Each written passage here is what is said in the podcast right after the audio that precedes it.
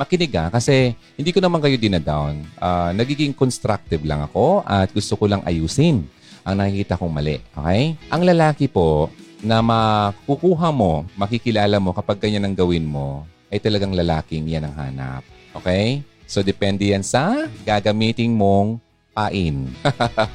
Parang nambibingwit ka kasi.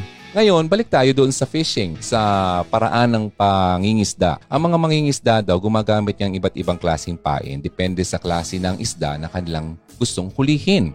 Gusto nilang humuli ng magandang klaseng isda, yung pain nila dapat ay maganda rin. Okay? So, balik natin sa ating ah, pinag-uusapan. Kung gusto mo maka-meet ng isang high quality, dapat high quality din ang iyong pain. Okay? Meaning, yung papakita mo, yung gawi mo, yung karakter mo, dapat high quality din para ma-attract mo yung naghahanap ng ganon.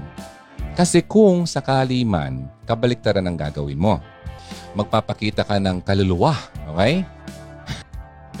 yung ma-attract mo, yung naghahanap ng mga, yung mga ghost hunters. yung mga naghahanap ng kaluluwang ah, maputi. So, ganon. Ngayon, sa tingin mo naman ay, ay, eto na yun. Nagustuhan niya ako na yun. Nako, mali ka dyan.